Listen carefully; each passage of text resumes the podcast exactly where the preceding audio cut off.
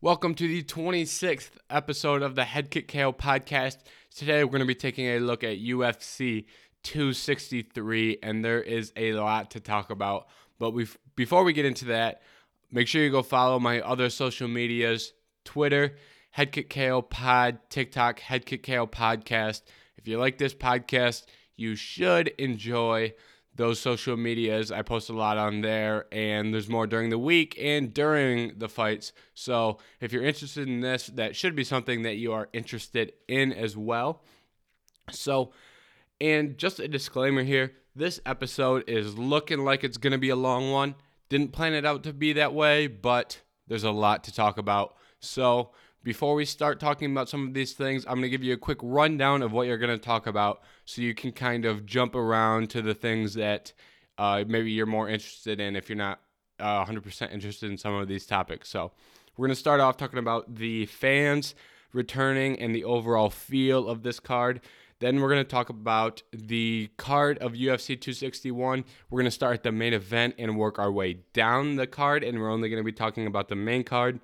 Then after that, we're to have some other news. We're to talk about Izzy versus Vettori, Nick Diaz, Jon Jones, and the heavyweight title fight. And then Tyron Woodley. And then we're to talk for a second about Jake Paul and DC and the little run in they had. And then, time permitting, we are going to talk about next week's fight card, which is Yuri Prochazka versus Dominick Reyes. And there's a lot of other fun fights on that card outside of the main event as well. So, starting it off, this card felt electric. It was nice to have fans back. Originally, I wasn't too excited to have fans back. I liked the feel of the empty arena. I like to be able to hear all the punches and kicks, you know, things like that. I like to be able to, you know, hear cornermen and it's it's more of a, it feels like you're almost in the fight. You can tell what's going on, you know. It's a, it's easier to watch. You don't have to deal with crowd boos, you know, things like that. Uh, you don't get the cringy little camera things where the UFC cuts over to the fans, the celebrity fans in the crowd. But I was pleasantly surprised here because these fans were electric. I mean, if there's ever a night to have fans back in the arena, tonight was the night. We saw we had five finishes on the main card, and it kind it those moments wouldn't have been as special without the crowd. Uh, whether they were good moments or, or bad moments, we had both, but those moments wouldn't have been as special without those fans. So I'm thrilled that we have fans back. I think this is a good move right now. Uh, we'll see how the COVID numbers kind of um, what the COVID numbers are looking like after this, and we'll be able to know if everyone was safe or not. If the COVID numbers are good, then you know this was a big success. And right now, I think just having pay per views being the only things with fans is is a good move right now by the UFC. So we'll see how that plays out, and hopefully, uh, the COVID cases as a result of this aren't out of control. But we're gonna have to wait and see before we get any of those numbers. So I just wanted to address that because this this I mean I my adrenaline was pumping the whole time and this card felt amazing and I think most people agree with me on that. It it felt special and it felt like a UFC pay-per-view and I'm glad to have that feeling back. So just wanted to get that out of the way as I feel like that's an important overarching thing to talk about. Now let's move into the main event of Kamaru Usman versus Jorge Masvidal. This before this fight, okay. I want to set this up here. Before this fight, we saw we saw Kamaru has been growing as a fighter. You know, early in his career, he was just a wrestler who could dominate you wrestling. And then the Colby Covington fight, you know, he showed a really good jab, and that whole fight took place on the feet, and he eventually finished it in the fifth round. Then we had the Gilbert Burns fight, or we had the second Jorge fight, and that was, you know, more clinch work and things like that, but he had a broken nose coming into that fight. And then we had the Gilbert Burns fight where he showed some very, very good striking. The jab looked excellent, and he had a nice pull counter in there. So the striking really improved going into the Gilbert Burns fight. So now we're leading into this Jorge Masvidal fight, and the question is, how much has his striking really improved? He's going in there with a top tier striker. Many people think Masvidal is one of the best strikers in the UFC. And I'd say that's a fair sentiment. And we saw that in this fight as well. Those kicks to the leg, the kicks to the body, you know, the burst the burst punches that Masvidal throws. He's a tremendous striker regardless of what happened last night. And Usman went out there and won this fight on the feet. I mean, he he did get one takedown in the first round, but when this fight was on the feet, he was landing the more powerful, more damaging shots. It looked like Jorge's plan was to chip away at the legs and the body. So maybe that has something to do with why Usman was landing more of the more damaging punches to the head. I mean, he, he landed a couple of really good jabs, some straight rights, and obviously that knockout was ridiculous. Masvidal has a great chin, and Usman landed a straight right from a. The reason this punch was so powerful here was is the angle here. He lands this at a at a nice angle with, and he gets fully extended, and he punches it, he punches through Masvidal's face. You know, this isn't like uh you know he's not just throwing this out here. He threw that straight, fast, hard, with bad intent, and he and he landed, and that's gonna put that that'll put out anyone. That, that shot might put out a horse. Who knows? but that shot will put out anyone. And this just goes to show once again how vast and how fast Kamaru Usman is still improving. I mean, from the if you go back and look at the Colby Covington fight, that was 100% stand up. Then you go and look at this fight. I mean, he looks like a different fighter on the feet. And a lot of that there's there's two people to give this credit to. First, obviously, Kamaru Usman. I mean, when when you're improving, you're a, a large portion of the credit because you know he works hard and he saw that striking was a weakness in his game. He heard the critiques and he went out there and fixed that hole better than maybe any wrestler in MMA ever has. I mean, we've always had wrestlers with good takedowns, but the the development that we've seen in the striking department is probably the best from where he started to where he is now, the improvements is probably the most improvements we've seen by a fighter. Second person you have to give credit to for that is Trevor Wittman. Trevor Wittman is a tremendous coach. I mean, it feels like this was a match made in heaven here for Kamaru and Trevor Wittman because Trevor Wittman's an expert striking coach, bringing in a dominant wrestler, someone with great cardio, teach them great striking. And I mean, that's exactly what he did and it has paid off with knockouts over Gilbert Burns, Colby Covington, and Jorge Masvidal. Those are three fighters with good chins. You know, Masvidal was only knocked out one other time in his career, and he that fight was in a ring. That wasn't in a cage. It wasn't in an octagon. That fight took place in a ring. So that's how long ago that was. So Masvidal's been a tough chin to crack, and Usman cracked it. Okay, simple as that. And just just uh, some more praise for Trevor Wittman before we talk about Usman some more. Wittman is possibly the best coach in MMA right now in terms of developing fighters' skill sets and uh, coming with a game plan. Trevor Wittman is top tier. If you look at what Gaethje did to Tony Ferguson, no one's ever beat Tony like that. I mean, Charles Oliveira, Oliveira was very dominant in his Tony fight, but he did it in a different manner. Gaethje outworked Tony on the feet, landing big shots. If you look at the Rose versus Weili fight that I'm going to talk about in a little bit, that's another example of Trevor Wittman, his pure skill as a coach coming in to play there. So Trevor Wittman's a top tier coach in MMA. And I mean, he may be the best. And I don't want to, you know, it's hard to say who the best coach is because I feel like, you know, guys like Trevor Wittman and you know Firas Zahabi, they all have their certain style of fighter.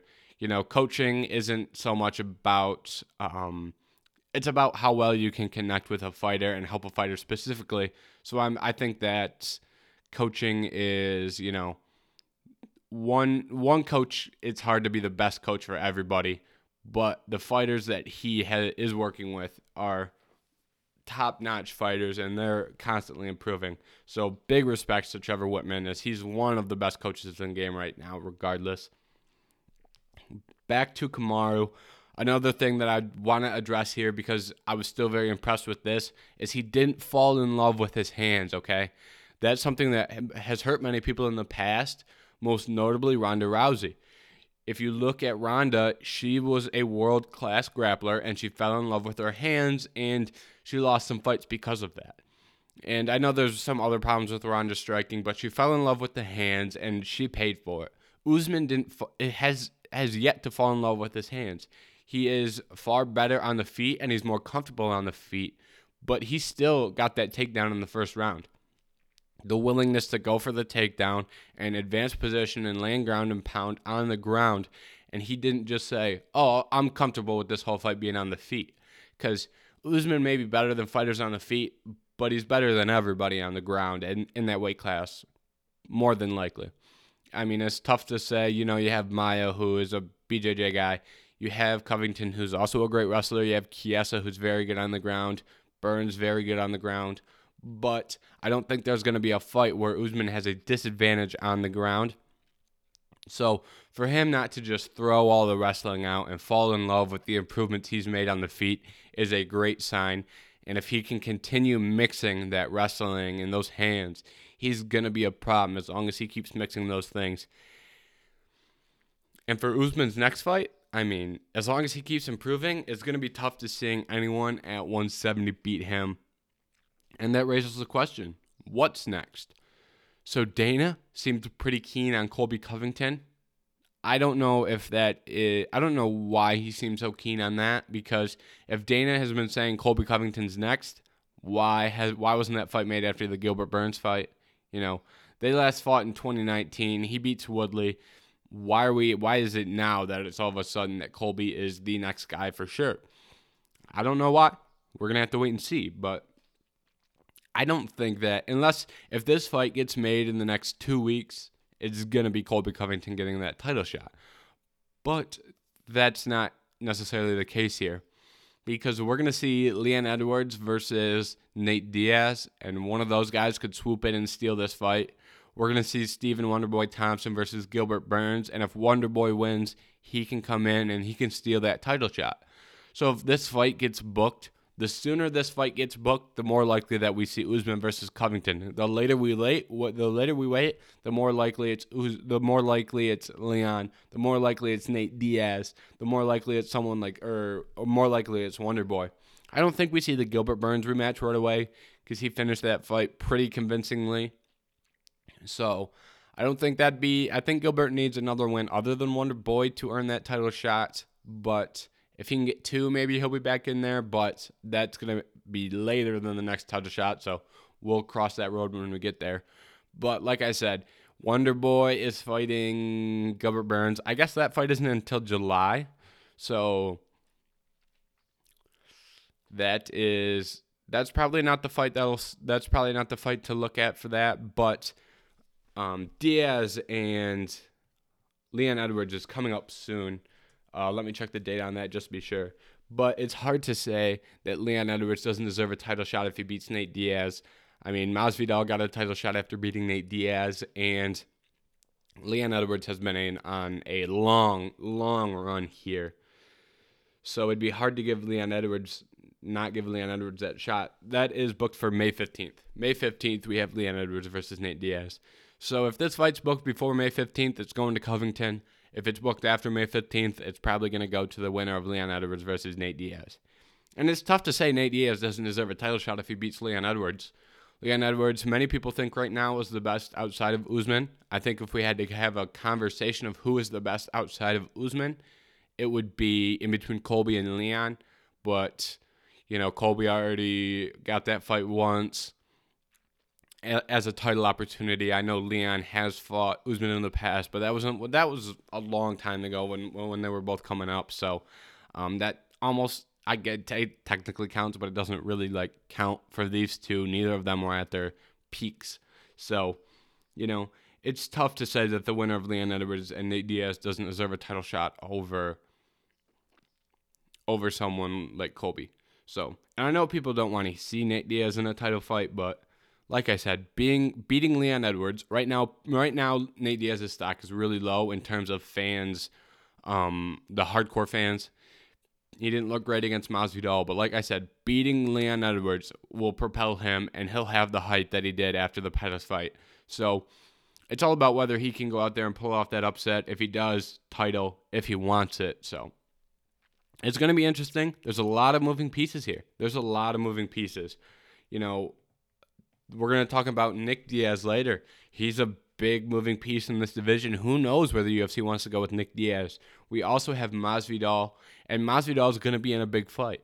Is that big fight Colby? Is that big fight, say, Nate Diaz if he loses? Masvidal's options aren't closed here either. So it would almost be smarter for the UFC to wait and see who wins that May 15th fight. Because if, for example, if Leon beats Nate, you could, there's many roads you could go here. You could have a card that this would be an amazing card later in the year. Uh, Leon beats Nate. You do Usman versus Leon for the in the main event, and then you have Colby versus Masvidal in the in a five round co-main and you know you could do Nick versus someone on that card, but mainly the co-main and main. That would be electric. Usman, Edwards, Covington, Masvidal.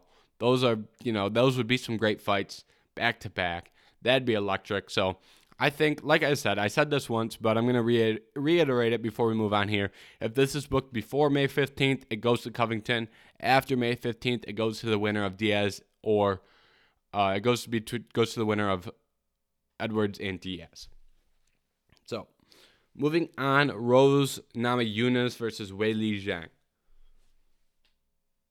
What can I say? What can I say other than head kick KO? Who doesn't love a good head kick KO? I know I love myself a good head kick KO, but hey, that's just me. And I'm a, I'm a big Weili fan. I'm not gonna hide that, but I love Weili, but I also love a good a good foot smacking off a chin. So um, I said hey, before this fight last week on last week's episode, I said if you comment your Venmo on the YouTube and we see a head kick KO, I'll Venmo you fifteen dollars. However, no one commented their Venmo on the YouTube, so they lost out on fifteen dollars. So whatever. Uh, anyways, this was there was something about this that just made this feel special. I don't know if it was just the, the the energy in the crowd or I don't know what it was, but when Rose finished this fight, it just felt special and perfectly set up. This was hidden. I mean, snuck in there, smacked Weili off the jaw with her foot, and it was, you know, after then it was good night. And Weili was kind of first off, Weili was looking good before this. She was doing a really good job hitting those inside low kicks. She wasn't able to get inside yet. Rose was doing a good job of managing range, but Weili still looked good up until this point. But there's not much you can do when someone like Rose is sneaking in a head kick that sneaky with that much power behind it is going to put your lights out because she didn't see it coming at all. And those are the shots that hurt you with that had pinpoint placement. I mean, there's two two ways you can pinpoint a head kick kind of. The first and more ideal way is shin off jaw and then the back of the foot coming around and wrapping around the back of the head. That's the more ideal way, but you also have the foot, top of the foot coming here off the jaw. So that's also another very pinpoint placement, and that's what we saw Rose do. So pinpoint pinpoint placement without seeing it coming, it's gonna put you down. Weili was not happy with the stoppage. But, you know, I think that's a situation of she just got knocked out and, you know, she's a warrior. She doesn't she, you know, if if Weili is conscious, I don't think she wants a fight stopped. So I think if she goes back and watches this, she's not going to be as upset. But this is the age old case of, hey, we interviewed a fighter after she was knocked out. So you know, I don't take what a fighter says hundred percent after the, if if if a fighter says something sincere after they've been knocked out, then you know it's cool. But if a fighter says something silly and Joe Rogan interviews them just after they got knocked out, I kind of you know don't hold it against them. For example, Masvidal after he got knocked out, you know, he said respect to Kamaru and he told his kids he was fine. Stand up move by Masvidal. Weili after she got knocked out um, seemed a little upset, and I don't hold that against Weili because you know, anytime you go through damage like that, putting a microphone in the face right away probably isn't the best move. But, you know, sometimes it works out with Jorge and it worked out well after Conor lost. And there's other instances. Sometimes it doesn't work out well. Weili, Overeem. You know, it happens. And we'll just have to, we'll just have to, you know, I guess we kind of have to play it by ear. But, you know, Weili, it happens. So what is next for Rose Namajunas? This is a tough one to matchmake because there is a lot of talented fighters in the female 115 pound weight class, but there is no clear cut number one contender. I mean, looking at the rankings here, we have Weili is going to be number one on Tuesday with Joanna at two. And then we have Yan Xiaonan taking on Carla Esparza and the dark horse Mackenzie Dern that's the top five, and no one really to me jumps out and says, you know, we have to make this fight. It could go a lot of ways, and Yan Xiaonan and Carla Esparza are gonna have an opportunity here. They're fighting each other. I don't know the date of that fight off the top of my head. I will look for it real quick. But you know, if the winner of that fight can go out there and put on a you know, very good performance, they can make a strong case that they deserve a title shot. Um, it all depends on the performance. You know, if this is a one sided kind of domination or a finish, then yes, they could squeak into that title shot.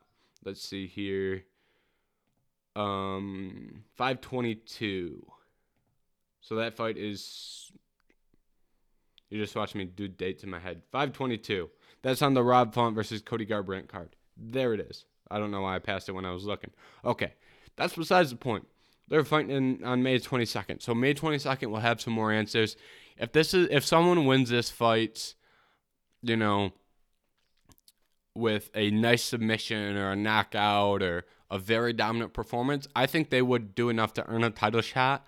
But if this is a you know not a great fight, the winner doesn't necessarily get it. If someone can go out there and put a stamp on this, they get it. If we don't see that stamp, we don't get it, and it's going to be a big question. And I think it's a it's a toss up if that happens, because the winner of that would still be in the conversation. But you also have to look: does do we do Joanna? You know, she almost won the belt back in about a year ago now. She almost won that fight. It was fight of the year. Do you look at Weili and say, well, Weili had a very good run as champion at 115. Do we give her the immediate rematch? And I think this is going to probably be one of the situations where the UFC says name doesn't matter, really. Um, we've seen that as of late in the UFC, unfortunately, is they're looking to put the championship on a date and the contender doesn't really matter. And unfortunately, that has seemed more um, more prominent in the female divisions. Andrade earned it, but they kind of just threw Amanda in there, you know, with Megan without really earning it necessarily. They've done it in the past. So they might just figure out, hey, we want we want to see Rose back whatever day and you know, whoever is willing to step in and fight that day, they'll have a list and they'll run through that list and you know, the person on the top gets the first opportunity and they'll work their way down. So it's going to be interesting to th- see. I think this is going to be a close one, and there's it's going to be a toss up. So we'll have to wait and see, I guess. And for Weili, you know, maybe she gets a title shot next. Maybe you know, if if Yan Xiaonan or Carla Esparza can go out there and put a stamp on this one, maybe they do Joanna versus Weili two which would be a great fight for another opportunity at the belt. Maybe they look at giving Mackenzie Dern a top five opponent. You know, you never know. But uh, we'll stop speculating on that because we went kind of a, down a wormhole there, but that's all right. And then the f- third fight down, we had Jessica Andrade versus Valentina Shevchenko. And my God, did Valentina look amazing. Coming into this fight, the place where people thought Andrade could win would be as if Andrade could get it, get get inside, get in the clinch, get takedowns, get some top, get some time on top, win some rounds on top, uh, have some nice ground and pound. what I just described as people thought what Andrade needed to do to win, what I just described is exactly what Valentina went out there and did. She didn't have to do that. She didn't have to do. I feel like this was a statement win because Valentina didn't need that. She didn't need to go out and do that to win. She could have easily stayed on the feet and picked Jessica Andrade apart from a distance because she was doing that when it was on the feet at distance, picking her apart. She could have done that, but she didn't. She chose to take the path that people thought would be her weakness and dominate in that aspect. And that begs the question of who can beat Valentina Shevchenko? Oh, side note, crucif- crucifix position, hard to get to as we know, but when you get there, good lord, good lord, that'll put someone's light. No, not put the lights out, but make, it makes for a bad night if you get put in a crucifix, and uh, the end of the fight is usually coming. So good, good on Valentina for getting in that dominant position, and it was impressive. So What's next for Valentina? It's it's tough to say because right now I feel like the only competitive fight is Amanda Nunes. It's and you could make the case that another competitive fight could be a 115 pounder moving up, but she's already beat Joanna. Weili would be a challenge, but you know she just lost. I think she needs to stay at 115 for now. You have Rose. Rose and Valentina are very friendly with each other. I don't know if they would fight each other. I don't know if that's something Rose wants to do. And Rose it would be very undersized in that fight. You know, Mackenzie Dern, if she can iron out her striking a little more, maybe she moves up to 125 and, you know, maybe she has a chance to pull off a submission. But, you know, I'm not overly sold on any of these girls other than Amanda Nunes beating Shevchenko. If you look at what we've got here, we've got Andrade, Katlyn Chookagian, both already lost. Jennifer Maia is lost. And that leaves you Lauren Murphy, Cynthia Calvillo, Joanne Calderwood, Viviana Juno, Jessica Eye, Roxanne Modafferi, Alexa Grasso. I just don't see any of these women beating Valentina, you know? I think may, if Araujo can get a win, I'm pretty sure she's taking on Chookagian here soon. Uh, Lauren Murphy, uh, is she fighting Calderwood? I think that's the fight they made. Let me double check on that. So you know, but you know, winner the winner of you know Lauren Murphy. I don't think Lauren Murphy is really has what it takes to go out there and beat. Uh, beat Valentina. I don't think Joanne Calderwood has what it takes to go out there and beat Valentina. She looked that good, you know? Yeah, we have Joanne Calderwood versus Lauren Murphy in June, on June 12th. So I don't see any of those. I think the only challenge is Nunes, And I think Nunes is, I think those are the only two girls that can really test and challenge each other is Nunes and Shevchenko. And Dana didn't seem too keen on making that matchup.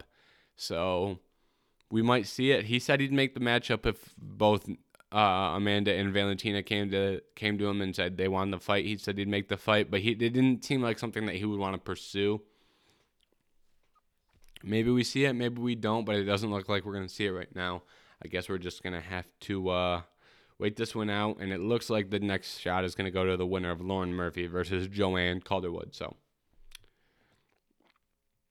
I guess that's just the way it is.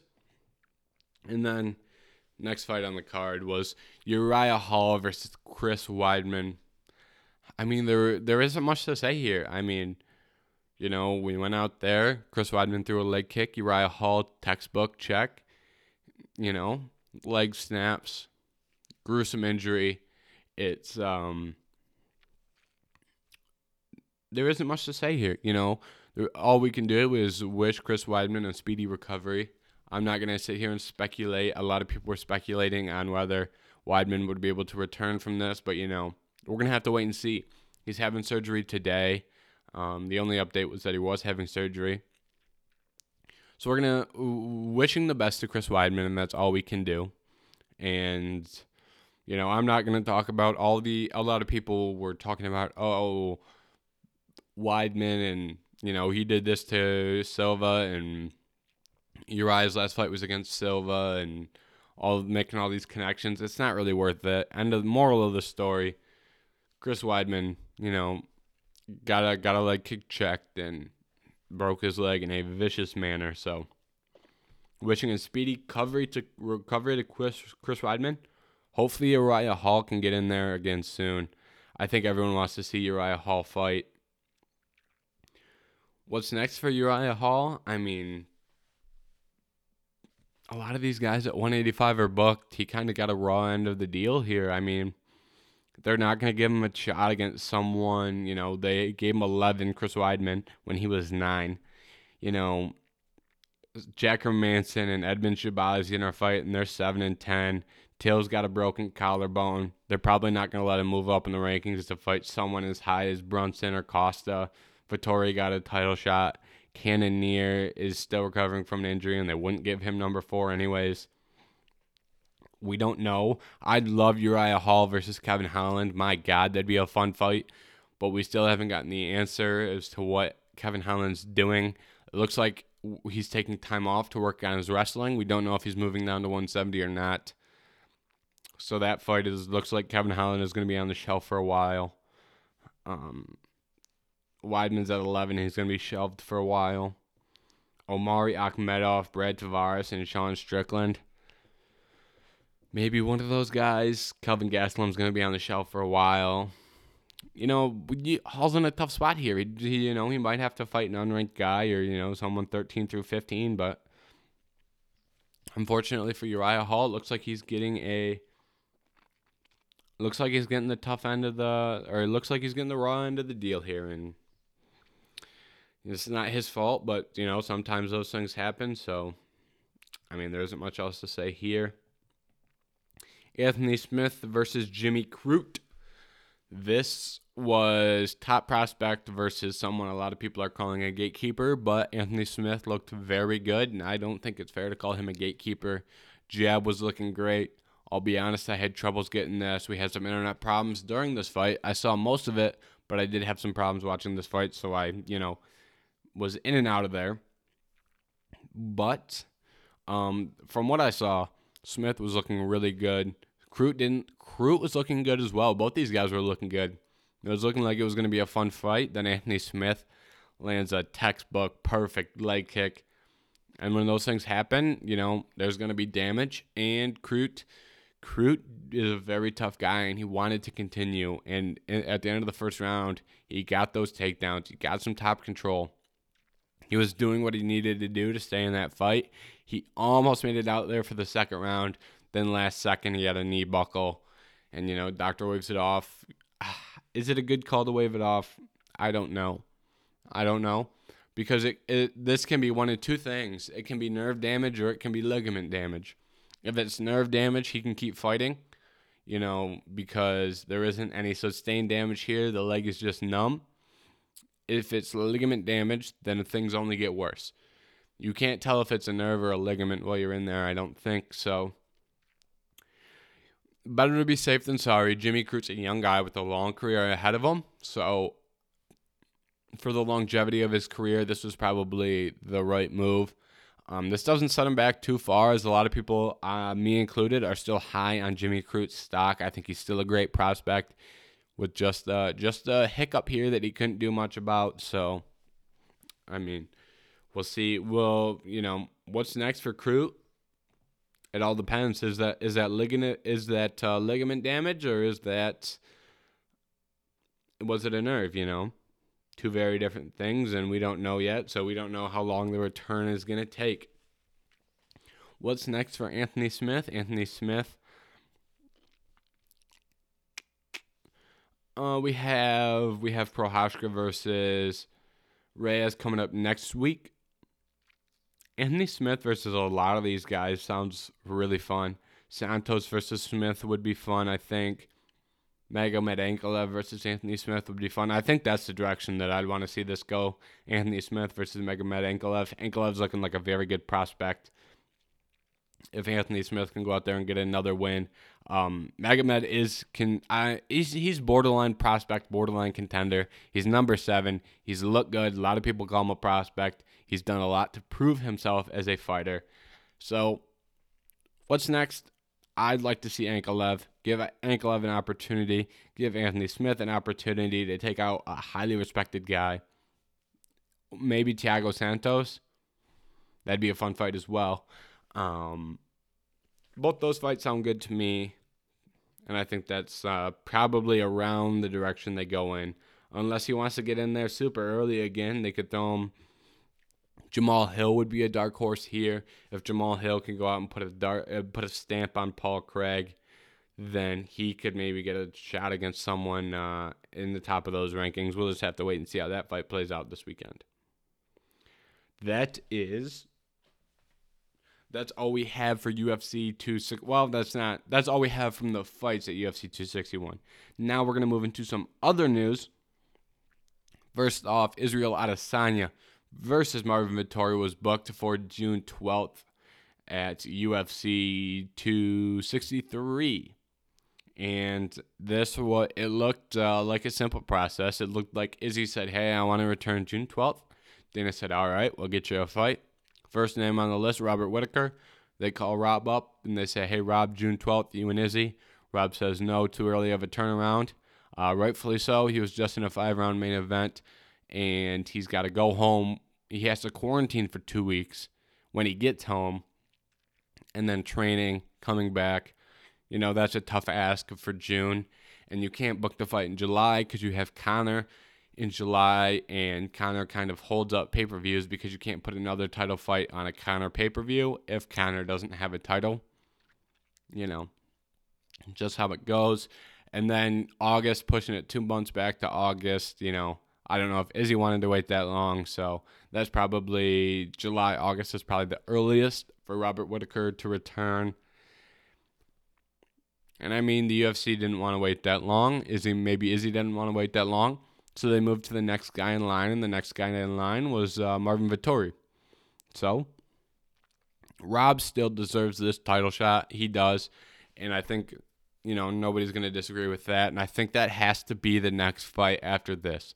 After this, Vettori versus Israel, regardless of what happens, even if Vettori wins, we need to see Rob versus Rob get a title shot, beating Till, Cannonier, Gastelum earned you a title shot.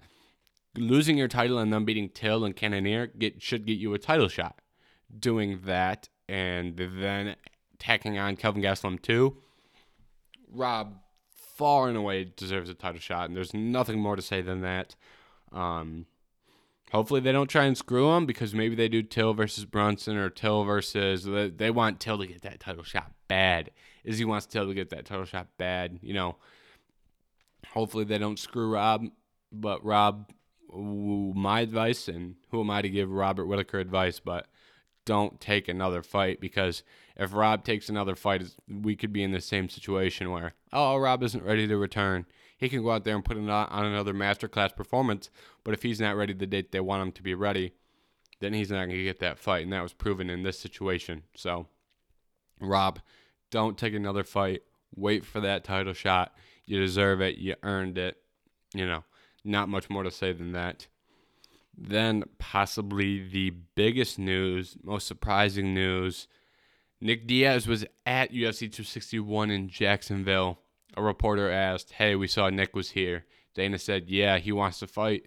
The reporter said, Are you going to get him a fight? Dana said, Sure. You know, they said, When does he want to fight? Who does he want to fight? And Dana said, I don't know. I got to go talk to him. He said he was going to talk to him right afterwards. So that's a big, big return would be for having Nick Diaz back in the UFC. And it's a tough situation. Who do you book? Who do you book Nick Diaz against? Because if you look at Nick Diaz, he's so incredibly talented. He hasn't fought in forever though. Um, his last fight was against Anderson Silva, I believe. and that fight was overturned to a no contest anyways Yeah, he's coming off. Uh, he fought Anderson Silva in 2015.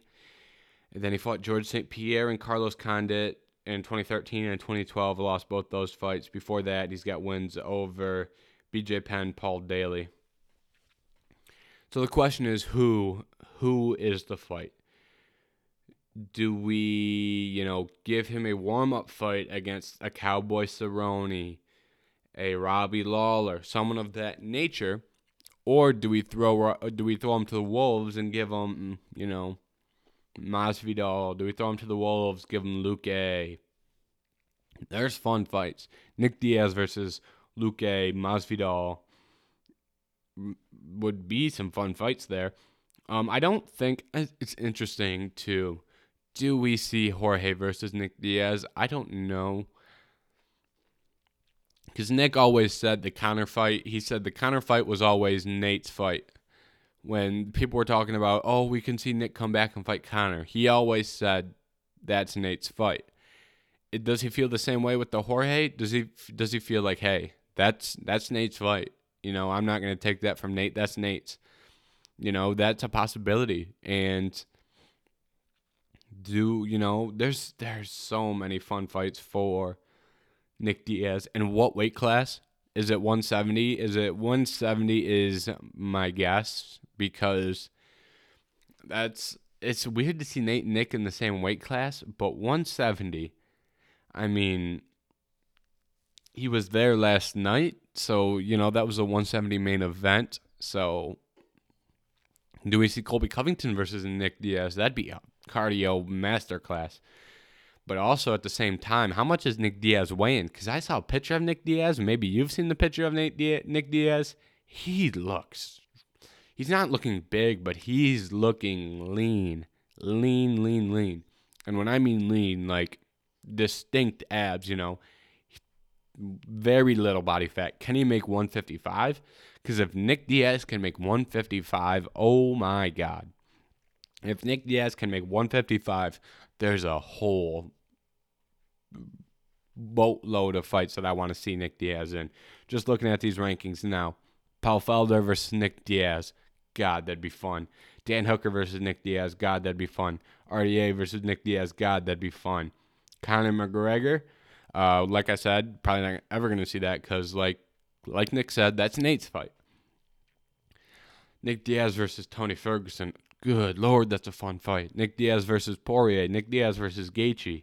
Those are all fun fights. You know, there's so many options at 155 for Nick if he wants to go to 155.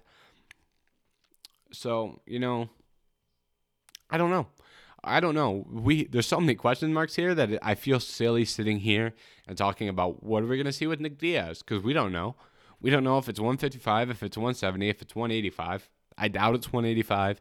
Uh, Nick Diaz didn't have the best frame when he was at 185. I think we need to go. We need to see 170 is most likely, but ah, I think he could make 155. And if he makes 155, that shows he's committed to fighting in the UFC. Nick is always a hard worker, but make taking the steps to make 155 would be tremendous. And then we wouldn't have Nick and Nate in the same weight class. We wouldn't have them, you know, clashing for fights. And there's so many fun fights at 150. You could throw a dart. You could throw two darts, two two darts at 155, and you're getting a great fight. I mean, good lord, there's so many fun fighters. Um, we're just gonna have to wait and see, I guess. You know, like I said, I feel silly doing this, but I look I'm looking at the rankings. I have the rankings right here on my computer, and all I'm seeing is fun fights for Nick Diaz. But um, let's let, let me end by saying this. I think Nick Diaz needs to before we get too excited. I got a little ahead of myself there. Just naming off fun fights because good lord, there's a lot of them. Give him Robbie Lawler, give him Cowboy Cerrone, maybe nah, not Diego Sanchez. Um, maybe Matt Brown, maybe Carlos Condit give him someone who's a little bit older and not at the top of their game right now and let him prove himself, you know. It feels weird saying let Nick, Nick Diaz prove himself, but it's I it I feel like it'd be irresponsible to throw him in there with a high high top level guy right away after 5 years. Because if he's at the same level, it'll be a competitive fight. If he's not at the same level, it's it's not going to be a pretty thing to watch. So, first off, let's make sure that Nick is still Nick, and these last five years haven't taken a toll on him in terms of skill and speed and things like that. I'm sure he'll be in great shape. Let's make sure all those things are in place, and then, uh, you know, then then open up the board to these fun fights. So, and I hope we see Nick Diaz soon. Hell, I hope I hope they throw Nick Diaz on the same card as Nate, and I hope they put him the third fight down and give him a five round fight too. Just make it crazy. Make the Nick Diaz return crazy. Hell, put him put him as the co-main on on the Conor card and give him a five round fight.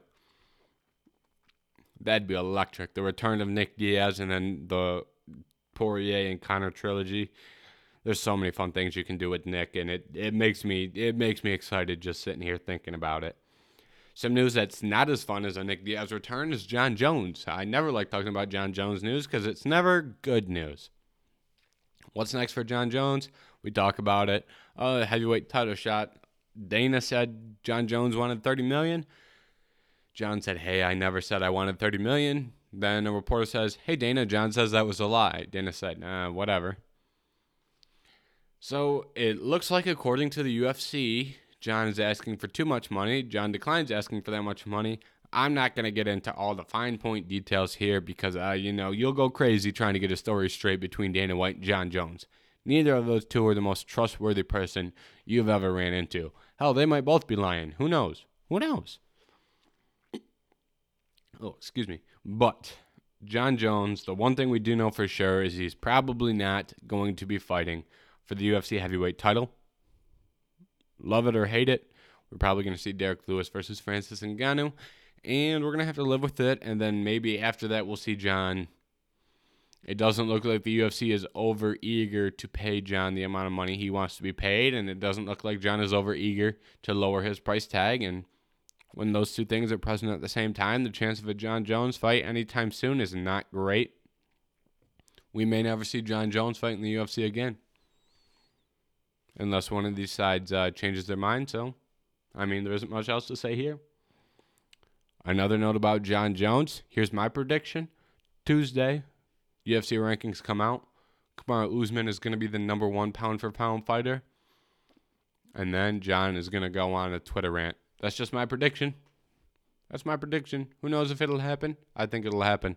Uh, Jon Jones loves his number one pound for pound spot, and it looks like Usman earned it last night. So let's wait and see. But might be some fireworks there. Who knows?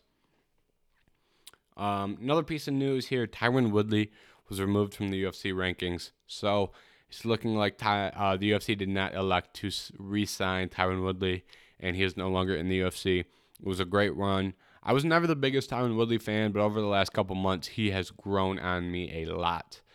I mean, he went out there against Luque, and he went he went down with the shield, you know, throwing from the hip, giving it everything he had. And then he gets into these little run ins with Jake Paul, and he's been sunning Jake Paul for the last couple weeks. So maybe that's a fight we see Jake Paul versus Tyron Woodley. I hope we see it. I hope we see it because, God, Tyron Woodley melts that boy. Tyron Woodley would melt Jake Paul with one overhand right, and poof, never have to hear Jake Paul's name again. So that'd be fun. But until then, we're going to have some Jake Paul shenanigans. Last week, I believe it was last, last week, I said I wasn't going to talk about Jake Paul, but I have to talk about this because DC absolutely sunned Jake Paul. Jake Paul was in the crowd. He starts pointing at DC. DC says, Hey, Jake Paul better stop pointing at me because I don't play those games. I'll go over the hit. I'll go over there and smack him right now. Then the crowd starts chanting, F Jake Paul. I'm not to swear because YouTube doesn't like that, but you know what I'm saying. You know what I'm saying. And So then after that, in between the ending of the prelims and the beginning of the pay per view, DC gets out of his commentary seat, goes over there and gets in Jake Paul's face, puts his finger in his face, starts talking to Jake Paul. Jake Paul was there with his two bodyguards, so he wasn't too scared. I, well, I bet he was a little scared, but he's got his bodyguards with him. Of course, Jake Paul, after all this tough talk, would have to pull up with bodyguards because you know, there's some rough dudes running around. You know, I wouldn't want to run into some of these guys after talking the shit I talked, you know. in between in between um, Nick Diaz and DC and Colby Covington. Those guys are all in the building. You know, I guess him and Masvidal are kind of friendly with each other, but you know, I don't know. Gaethje was there. I don't know which one of these guys would have been willing to go and give uh, give Jake Paul a, a, nice little smack on the mouth, but I bet there would have been enough dude. I bet it, I bet there was a handful of dudes there willing to give Jake Paul a smack. So he pulled up with his bodyguards. DC went up, talked to him. I don't know what he said. We haven't seen that video footage. There was a very there was a big close up to Jake Paul and DC, um, but you couldn't hear what they were saying. The only things I heard were DC saying "keep my name out your mouth," then Jake Paul saying um, that he talked about that DC talked about him first. So I mean, we don't. I, that's all I heard, and there wasn't. The crowd noise was so loud when DC's in Jake Paul's face. The crowd's going wild.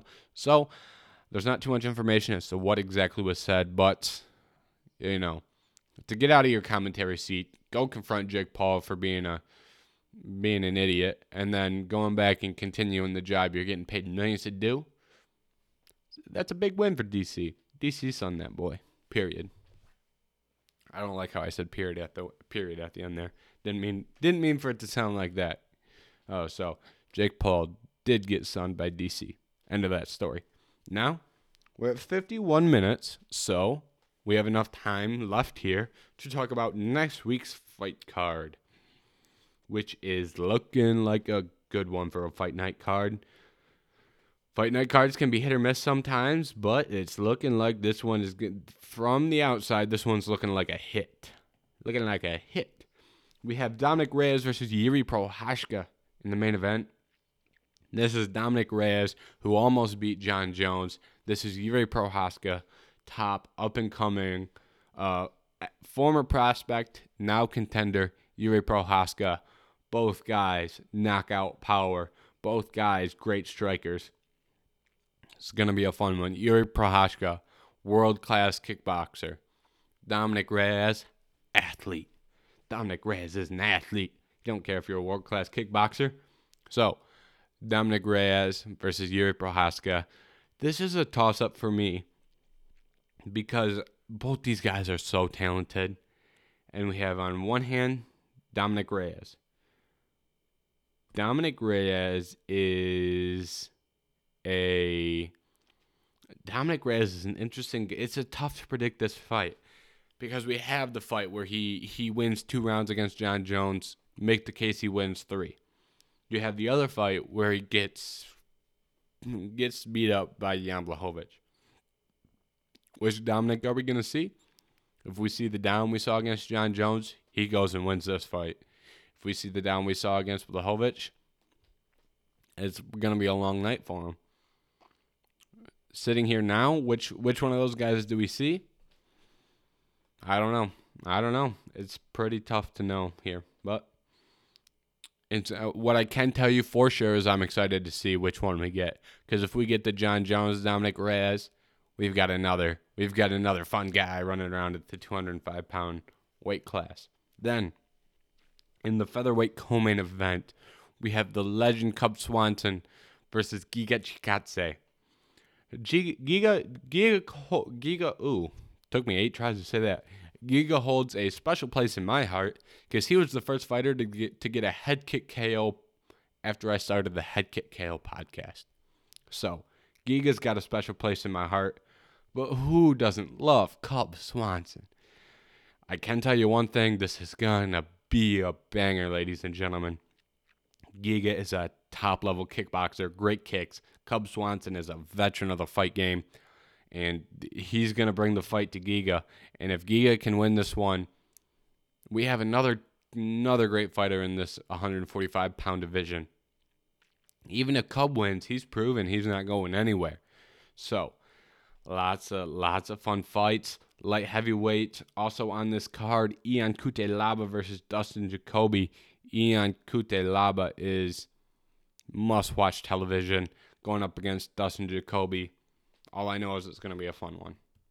Sean Strickland going up against Jotko. once again, Sean Strickland's a fun fighter to watch. Kind of a dirtbag. Um, I don't know why I said that, but he's a fun fighter to watch. So, and Sean Strickland has been making moves in this division, and Jotko hasn't fought in a long time. So I'm excited to see him back because he has been, you know, on the sidelines for a minute, but he's a really good fighter. So fun fight there. Then we have Merab versus Cody Stamann, who is Cody Stamann is a I'm quite sure that he went to Grand Valley. So my pick on this one, Cody Stamann. If you don't know, I go to Grand Valley, and I'm from Michigan. Cody Stamann also from Michigan, went to Grand Valley. So gotta gotta pull for gotta pull for Cody in this one. Sorry, Merab. Do love Merab, but uh, you know, got got them ties. The prelims aren't looking as great as the main card. To be honest, not the most exciting prelims I've ever seen on a fight night card. If you're watching, you just saw me almost knock over my microphone. If you're listening, you heard me almost knock over my microphone. But that's all right here because we've got a fun fight card next week and I'm ready for it. For what do we got here? Five fun fights on the main card that should be should be some six fights on the main card. So, you know what? I think that is uh, all I have to say today make sure you tune in to UFC Fight Night. Dominic Reyes versus Yuri Prochazka. It's on ESPN too, not even on ESPN Plus. And side notes. Next week, two weeks from two weeks, in two weeks, we have Corey Sandhagen versus T.J. Dillashaw. There's about ten fights that I would do terrible things to see. Unnamely things to see. There's there's a list of those fights, you know. Max Holloway versus Tony Ferguson, you know. Dan Hooker versus Eddie Alvarez. There's there's a hand there's there's a, some fights that I would do ridiculous things to be able to watch. Corey Sandhagen is T- and TJ Dillashaw is one of those fights. I usually don't talk about fights that are two weeks away this is this today is like I don't even know what today's date is. We're still in April. This fight's on May eighth. Good God, I'm ready for it. I am ready for Cody San, Corey Sandhagen versus T.J. Dillashaw. The return of Dillashaw, Corey Sandhagen, who is a a problem. Corey Corey Sandhagen is the definition of a problem. Okay, enough said. Fuck, not not enough said. Corey Sandhagen flying knee finish over Eddie Alvarez or Frankie Edgar, T.J. Dillashaw, absolute legend, champion, great performances in his career. Corey Sandhagen spin and heel kick over Marlon Moraes. This is gonna be fireworks. I never talk about fights two weeks away. I'm gonna talk about it again next week but I feel like this is just something that I had to get out of my body and into this microphone. Because Corey Sandhagen versus TJ Dillashaw could go down as an all-time great fight. This is a fight after after Corey Sandhagen, after Corey Sandhagen knocked out Marlon Moraes. I sat here, the same same desk, same chair, same microphone. I sat here, didn't even didn't even have this yet. Didn't have this yet. Didn't have the flag. Nice little decoration back there. I sat here and I said, give, give Corey Sandhagen TJ Dillashaw. They didn't do it. They gave him Frankie Edgar. Corey sent him into a new dimension. And then, and then they came to, and I, I sat here again. I think I had the flag at this point. Some progression here. And then they made the fight. They made the fight.